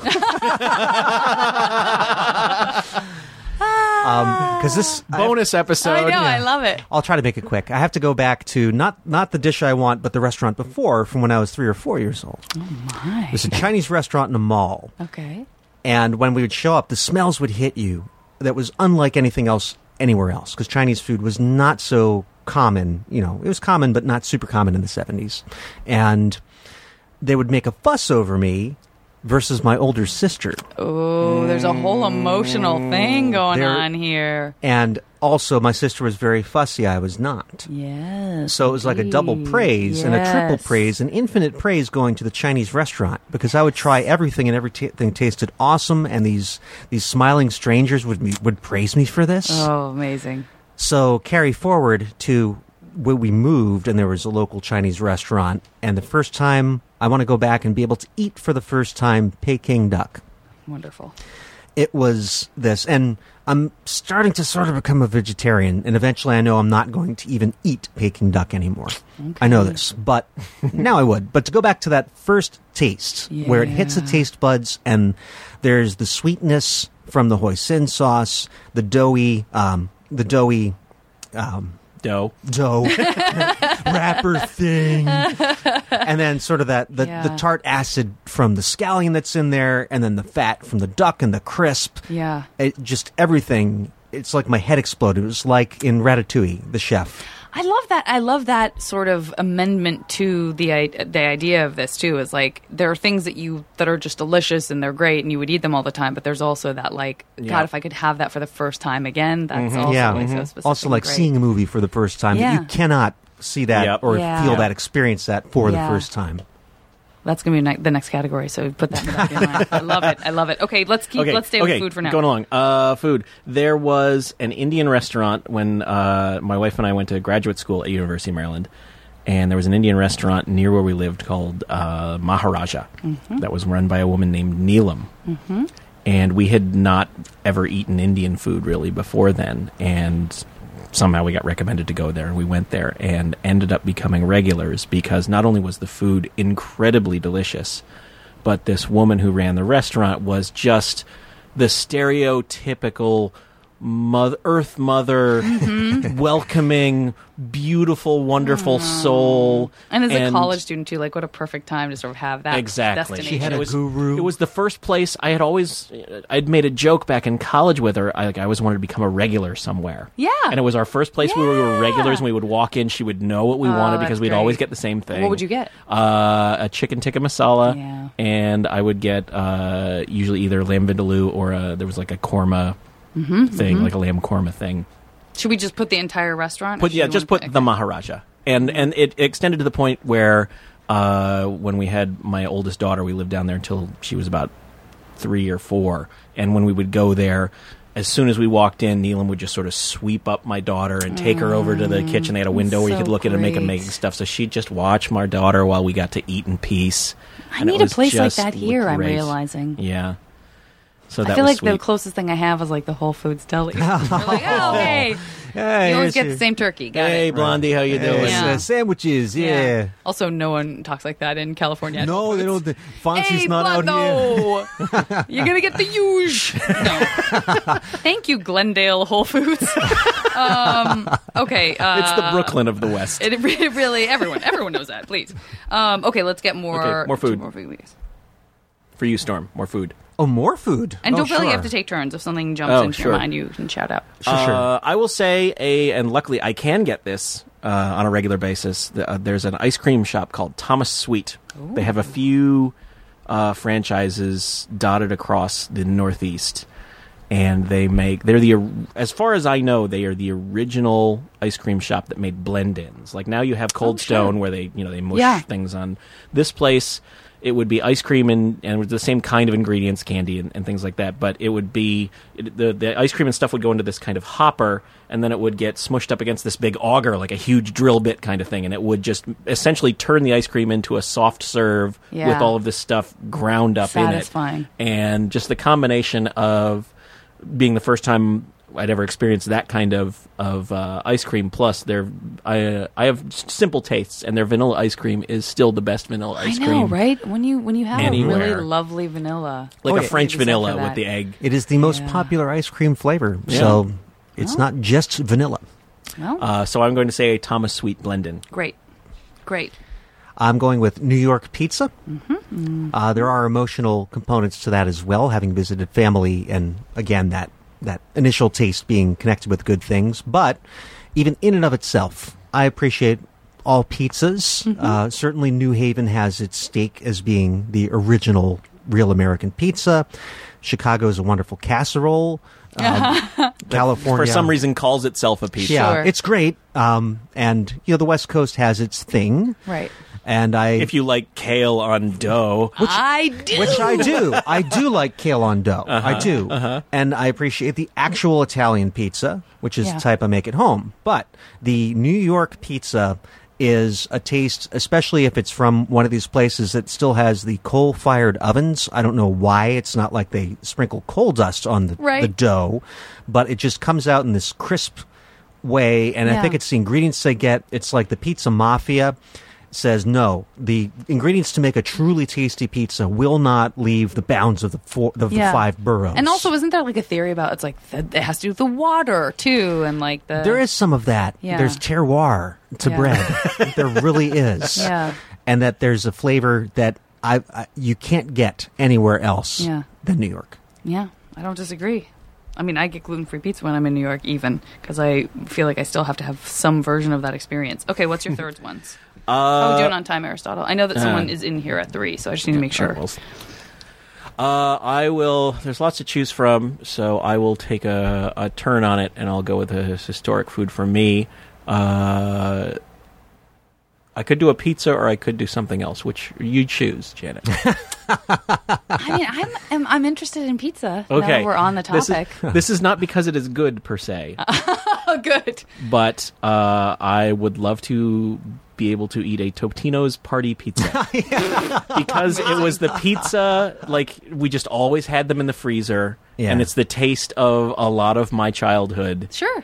of That's how I feel about toaster strudel. I know Oh, it's sure. garbage, but like so many sleepover memories of like Mm-hmm. Yep. squishing that vanilla icing onto the trying to like distribute it, but also Yep. wishing you could just put the icing Yeah, in yeah, your yeah. mouth correctly. oh, that was the Sophie's Choice of icing. Oh god, it really was. But it, you know, and and of the frozen pizzas, it was the only one that was quote unquote good to me. right, right. Uh, and I just love, you know, I'd come home from school or band or whatever, and I'd turn on the oven, and 20 minutes later, I had a kind of shitty pizza. and I just that the the flavor, I, I can still totally I can get it. taste it right now. I get it. Pepperoni Totino's party pizza. I get it. I knew it was going to be pepperoni. My last is going to be one that Paul is also going to enthusiastically endorse. I'm sure. and it's a, a current obsession for both of us poutine, which Oh, the, sure. the Canadian French gravy cheese fries, Sure. which uh, again, much like the Peking duck, just hits all of the buttons and is so horrible for you. No. But if you're talking about things that you just want to eat, that's Yeah, that's got to I be on my know. list. We we have uh, ever since we were first fed it, we are still amazed to this day that poutine is not huge in the states because it is Yeah. everything Yeah. Americans love. It's French Yeah. fries, it's gravy, and it's cheese. But they And- don't like and the also French. meat. But they don't. Yeah. yeah. it's it's a That's faggy the- sounding there's the word or rub. something. well, they're French Yeah. Canadian, so Yeah. even even the French don't like the French Canadian. there was a Yeah, that's true. time when Storm and I don't know. I never really knew how serious you were about this, but there was a time when Storm was talking about opening up. Sort of poutine franchises, but rebranding it as like Mm-hmm. monkey fries. monkey fries. I get it. yeah, I was serious about I it. don't know why they're called monkey fries though. because monkeys are fun. right? it's so fun, monkeys and fries. There's nothing I like Oh, no to picture real more through line or reason. And, and also because of monkey bread. Like, are you familiar with that? Okay. That's like where you take the, the, the Pillsbury croissant dough and cinnamon and sugar and you make a goopy pile oh no, I didn't know about and you that. blow it apart. Look up so monkey like bread. how monkeys throw shit at people. Yes. Yeah, exactly. like Because that. there's nothing you more want to Well, think about when you're well. going to get something to eat Yeah. than monkeys flinging Yeah. shit. that was it feels serious. like that, by the way, that there was a there was a like a kind of a upsurge. At least there was in San Francisco of like fries places that you could sort yeah, of there was get yeah, there was Yeah. the whole poutine, frites like frites, yeah. thing Mm-hmm. happening. But it never really evolved into like a full Yeah. on poutine. and a obsession. lot of it, like real poutine, needs curds specifically, and not a Okay. lot of people Mm-hmm. Fresh get the cheese difference. curds, Fresh yeah. cheese Right. curds, Very Right. important. which is different than just throwing some cheese on Cottage your, on your cheese. fries. Yeah, it melts a certain way, and also the gravy has to be right. And there's a lot of debate about what the proper gravy is. Even within Canada, there are factions about this place has that gravy, just like pizza, that people will, Yeah. will slag on other people's poutine. damn poutine is kind of a great word anyway. It really is. um, okay, uh, okay. Next category, I'm gonna just uh, take care of. I'm gonna knock out the um, the crush, the rom- the romance, the, the the romantic interest of the Smash game for both of you. Three. oh, so just your- any. It's like a, it could fictional- be it could be a fictional person. It could be a real person that you not. I mean. I mean, you can't say me, you guys. Yeah, yeah, I just- yeah, I'm okay, just well, getting that- that out of the so- way right now. I'm so so sweaty gotta right now, think too, numbers- to even say that as a Numbers joke two feels through like a crime. four. Then Uh, I mean, if you must. No, but um, no, but eh, so it could be like you know, it could s- for sure be like Princess Leia in the bikini in Star Wars, but it could also be um, you know, uh, like well, I think Emily Blunt's really fun, you know, whatever. Yeah. Um, can be real or fictional. My, my first is Betty from the Archie comics. Wonderful, wonderful. I think I should be contrarian and say uh, Go ahead, Veronica. it up. Veronica, no, except except I was a Betty guy too. Yeah, we're Betty guys. Um, wow. Okay. Uh, I gotta say. Um, oh shoot, I'm gonna lose all my nerd cred because I'm forgetting her name right now. Uh, the character that Christina Hendricks played in the Firefly episode. oh, I don't remember her name Uh, what the either. hell? But Oh, that's a yeah. great character. Oh, I'm so ashamed that I cannot remember her name, but uh, she was uh, she was something to behold in Yeah, both of she's those, wonderful. and not just phys. I mean, she's obviously a physically ridiculously beautiful Sure, person. sure, Uh, but That with was a just great gr- fiery really great- yeah, personality. just a great Sure. character. sure. Uh, No, I agree. It really popped. Like that was a show Saffron. that already. There Saffron. you go. yeah. Thank you very Your, much. your nerd cred is intact, fully Yeah. intact. Yay, me. Um, yeah, on a show that already popped and was different and unusual and great, which is why they're still. You'd think the show was still on based on like Mm-hmm, the, the, the nerd following, but um, and then to have a character that also pops off of that poppy show was like, huh, Yeah. um, great, great, great, great. Okay, two more for each. I will say Katherine Hepburn in any of the following movies: uh, The Philadelphia Story, uh, Bringing Up Baby, Mm-hmm, Uh, or The Lion in Winter. Oh, going to the Well, end of the then career. Why not? She's Great. just a, I she's know. just a classy Both, I love broad. both Hepburns. They're Oh both my they're so God. different from each other, but Yep. Heather Graham in Swingers. Oh, good pick. Good pull. yeah, really good pull. Great. Great. You're one degree of separation from that person. I didn't. know that was Heather. uh, okay. And three. I could get really cheesy and say Cora from The Legend of Cora. I love you could it. say that. You know would what? beat the She's crap a- out of you. She would beat the snot out of you. She's a great and evolving character. Yeah. Yeah. Uh, listen, I wrote well her down. played. yeah, what the heck? Let's leave it there. Great. Let's leave it there. Great. Although I could just as easily say Katara from the original series. Yeah. Yeah. Yeah. And I feel uh, I, I don't think that I don't feel creepy uh, na- naming two teenage characters in cartoons This can be as the a teen- 44 year old man I mean, it's okay. and Twilight Sparkle. Well, I'll go with uh, w- one of my first uh, first crushes uh, was was Olivia Newton John nice. Definitely. in a in a in a pretty big bad way. You Actually. wanted to get physical, physical. Oh yeah. Well, yeah. What was it? Was it like? uh, Was it Grease or Xanadu or it just was her, music career? roller skating by in Xanadu. Yeah. Yeah. Which yeah, that's a good Yeah. fantasy lady right there for sure. Yep. Um, I do wish I spent more time on roller skates. Is that weird? I said that before, but I really feel that way. Um, and not rollerblades. Like I, mean, I don't have any. It doesn't extend to an interest in Oh, like, did you rollerblading. would you you would actually want like the old school attach them to the Like, bottom of my when shoes I was, roller yeah, skates? when I was in college, um, all of a sudden my friend Torin, who is truly an iconoclast in the sense that like he's just so well adjusted that he just truly doesn't care. Like one of those people where you're like, Right. those people aren't real. He's for sure real, um, and not that weird at all. Like not a particularly weird guy, um, and beloved by everyone. Just one of those people, and. Somehow he got his hands on some old roller skates and just started roller skating around Flagstaff. Like why not? and I was really envious of that. I was like, God, I can't also sounds- roller skate around Flagstaff. That sounds like, the missing uh, Spalding Gray monologue film, Yeah, roller skating around Flagstaff. missing for a reason, maybe. um, okay, I've got last three, and uh, we got to motor through these. It's Okay, almost sweet. like a speed All right. round. All right, cool. So uh, next three is going to be type of transportation that is not a car that gets you around, fictitious or real. Jetpack. Jetpack. Is there even a question? Does anybody ever not say jetpack? Sometimes you're surprised. Sometimes you're surprised. you know what? I gotta say, I wish I owned a Segway. Oh sure. I would love to motor around on a Segway. Hmm. Um, I'm sure ten minutes of actually owning one would probably cure me of that. But right? Is this just what you like or something you would like? Uh, any, any, Okay. any. Motorcycle. Great. Love, love it a motorcycle. uh, I would love uh, an X-wing Uh, totally.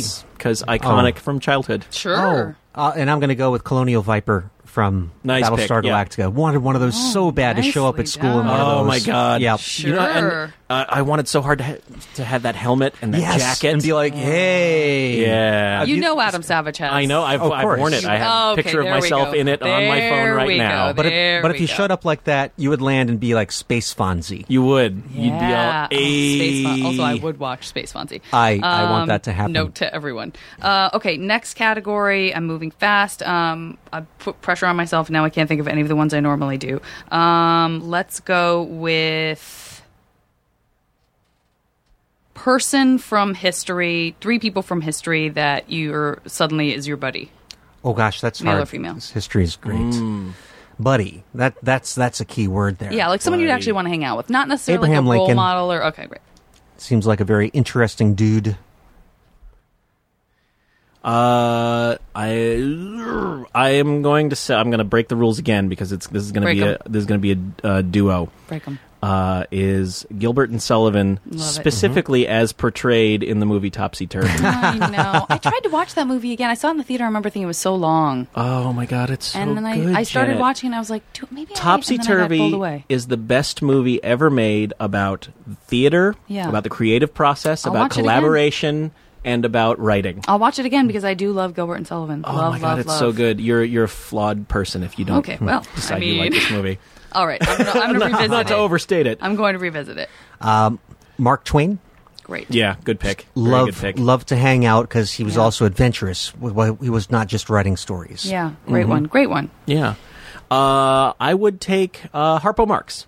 Great. Oh, I, interesting. I read uh, I read Harpo Speaks, his autobiography, and he just seemed like a. I mean, all the Marx brothers were interesting people, but he seems like the one I would most like to hang out with. Yeah, you won. He won. Yeah. Okay, three.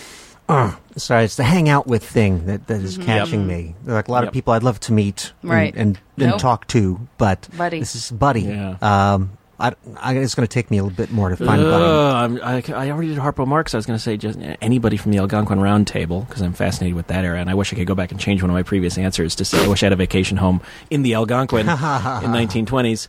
Uh, I will say. Did you say it could be fictional as well? Hmm, Sure. Okay. I know I said in history. oh, no, in I'm history. sticking to Okay, my sure, rules. that's fine. So mu- Um, must be dead. Is that basically the. No, could be alive. Oh, Sorry. okay. Let me say that. Yeah, could be alive. Just a real person. Gotcha. Could be Oh, alive. you know what? You know who I wish was my buddy? Uh, uh, uh, now I can't remember his name. I haven't eaten yet today, so I have know. a vocabulary of It's a hard approximately pull. 36 words right now. Uh, Stephen Fry. Great. Hmm. Great, great, great. I think he is just a fascinating person, and He seems like a great person. Hmm. just too. se- it just yeah, seems a wonderful, Good, solid person. Just seems wonderful. Uh, I think it would be fun to hang out with Bill Murray, great. Good pick. and that would And be also, fantastic. how much, how smug would you be if Bill Murray was like, "You're my guy"? Yeah. because you know God. he has like, discriminating tastes. like if Bill Yeah. Murray answered your phone yes, calls. yes, Yeah. You'd be like, Oh my you know what? God. I'll call him. He always takes my calls. Yeah. Mm-hmm. that'd be the most insmuggening, not a real word. Thing It is that you now. could It is possibly now. do. Done. Okay, final category, and it's so hot in here, you guys. Oh so my thanks God. for putting up No with problem. that. That does not help the brain fire quickly. I know. Um, how about? Uh, I'm just gonna go with it. I'm gonna say album that you uh, three albums that you guys, un- unbeknownst to anyone else, you actually played a large participation in. Could be that you sang in it, played on it, inspired it, recorded it, produced it, whatever. But three albums that you're like, you didn't know that I had a hand in uh, Hmm. Abbey Road or whatever. well, we did have a hand in Abbey Road. Yeah, Uh, I don't know. If Oh God, Pink Floyd The Wall. great. oh, that you wish you had. I got it, got it, got it. Yeah. Got it, got it, got it. Uh, Pink Floyd The Wall. Sides two and three specifically. Uh, Goodbye, Yellow Brick Road. Great. Love them both. Uh, I think it's any Beatles. Um, oh, yeah, I'm going to cheat and say the Red Album that has the compilation of all of their early. Oh, nice pick. Clever, clever. wanna- I wanna hand in you all of that. greedy bastard. Yes, I love am. it. I'm, Be- I'm a Beatles greedy. I love This it. will uh, uh, this will mean nothing to the vast majority of your listening audience, but uh, Stan Kenton and his orchestra live at Redlands University. Beautiful. I don't. It doesn't mean anything to Hmm. It me, is, but uh, I appreciate it's, and respect it. It's symphonic big band, basically like sort of bombastic great. big band, and it was the it was the style of music that our high school jazz band played, and it, Nice. was, it was my life was about that kind of music Yeah. for four years. So. Oh, it's great. Um, it, it's going over the, some of the same territory, but Wish You Were Here, Pink Floyd, Yeah. Ah. um, is is a very meaningful album to me. Mhm. And uh, brr, Peter Gabriel So, I'm right there with which you. was also the first CD I ever purchased me when too. I got a CD player. me too. That was like the soundtrack to several years of my life. It feels like. Oh my god, it's Mm-hmm. There so is- good. There is. I was going to say there's not a clunker on that album, but there's a couple of couple of weak links near the end. like, like what? Uh, listen this to is the less? picture isn't very. I'm not a. I'm I not know. big on this is Laurie the picture. Anderson? I mean, Laurie Anderson is doing her Laurie I Anderson thing, and know. that's fine. But it I just know. doesn't fit on that album. I know. I don't. I don't disagree with that. Mm. Okay. Uh, okay. Um, this is tricky because usually Yeah, only one. Yeah, and I one got to do person. two of us. Um, but I'm gonna just do. I think I'm gonna do the same thing for both of you. Then I can just do a quick, wa- quick Okay. cross off. So, Cool. um, this will be interesting because it's basically just gonna be whoever says stop first. Stop. All right. One, two, three, four. Okay. Um, Aristotle, could you pause the recording for a second? I'm just gonna knock this out really quick. this in app form. Okay, I got it. I know Mash app. Oh, what a Totally. great idea. Mash at home. That's a thing I won't do. Um, that is a wonderful idea. Uh, okay, so first off, uh, I'm going to congratulate you both on your uh, uh, on how you get around. Because Storm, you have a Colonial Viper. Yeah. Oh yeah, N- Not to be outdone, you have an X-wing. Of course I do. yeah. Matching. Yeah. look at this. So well Space done boy. for both Yeah. of you, couple of space boys. Uh, I want to also congratulate you on your wonderful uh, eating choices. Um, whenever you want, your first taste of Peking duck. I am so glad. Yeah. I was my I, I had the telekinesis going. to Yeah. put That's that right. It In your, happened. That's right, he in actually your made it happen process. here. I Yeah. did. I Yeah. moved reality. I now am a believer. Mm-hmm. I now am a believer. It's just science, guys. It's just science. uh, which means, of course, that you get to also have your wonderful experience at Maharaja. Oh, of course, your chicken yeah. tikka masala et al. Um, I want to congratulate you on your uh, ability to jump into Looney Tunes, Yes. Mm-hmm. specifically Chuck's Looney Tunes. Um, I, pr- I promise not to abuse this power. Oh, and speaking of great power and great responsibility, the A Team. You're going to Yeah. be righting wrongs. I'm gonna be a left and noble- right, noble up and person. down. I know It's you gonna be do. great. I know that you do love it when a plan comes together. Storm. I certainly so do. This is appropriate. But I ain't getting on that plane. You ain't getting on I no ain't plane. getting on that plane. Um, okay. Uh, listen, amongst your many, many skills that you guys already have, I want to uh, congratulate you on your ability to work uh, with robotics. Thank you. To I- build I've, and built you a master. robot. I Thank you so didn't want to much. spoil the I surprise. love a good robot gift.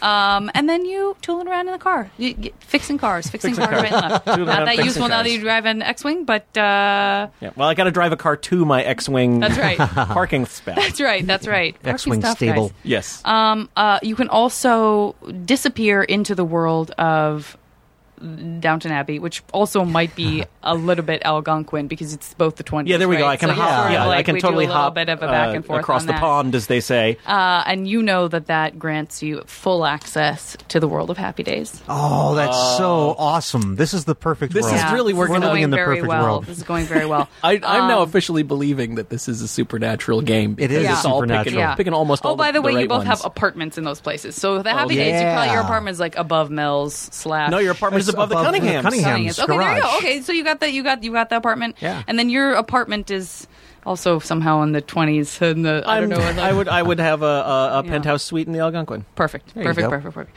Okay. Um. Uh. What do I have left? I want to. Uh, oh, uh, probably having a great time talking about. Um. You know, just nice to tell stories about the production of some of the most iconic albums uh, ever produced, including The Wall. So Oh, of course. well done in your participation on that. Thank you. And Goodbye Yellow Brick Road. Some of my best work. Thank you. Uh, if not your best, is that- Maybe. Is, that fair to say? Maybe. and then uh, uh, appreciated, I'm sure, by your friends and peers, Gilbert and Sullivan and Abraham Lincoln. Mm-hmm. You're like That yes, would be the that is best. what we would get. That would be the greatest crime fighting team ever. clever, charming, and clever, and crime fighty. Um, and then uh, your beautiful companions through this marvelous, strange life you have. Betty from Archie Oh. I live in the dream. and Saffron from Firefly. she's gonna, but you know, she's gonna double cross me and steal my X-wing. Yeah, yeah, she is. Ah, but I can't you help but picked love her. her. I I cannot know. help but love her. I Betty know. would never steal my colonial viper. That's right. You're very you're very safe? Question mark. Um, guys, that'll do it. Oh, That Well, will do thank it for you, Mash. Janet. You have a, a new album coming out. It's out. It's out. Uh, it's out I'm an digitally. asshole. on- uh, yo, you're the worst. Uh, it's called That's Ball the name of the show that I'm on. That's airing on FX. So thanks for the Hi-yo. accidental uh, pitch. the. Uh, who no, who says it was accidental? God, we're Mm-hmm. good. God, Buzz we're marketing good. guys. God, we're buzz, buzz, good. buzz. Uh, it's called Ball Pit. It is out digitally now. Uh, Get it. all places you can get d- digital music things. Great, great, great, great. Get on board, guys. Uh, we will be. Uh, this comes out while we are at Comic Con, so um, hopefully we'll see some of you there. Great. And uh, thanks again for doing the podcast. Thank you. This was super fun. Bye.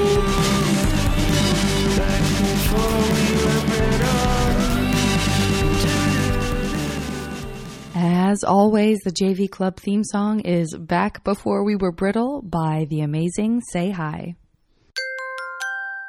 Now leaving Nerdist.com.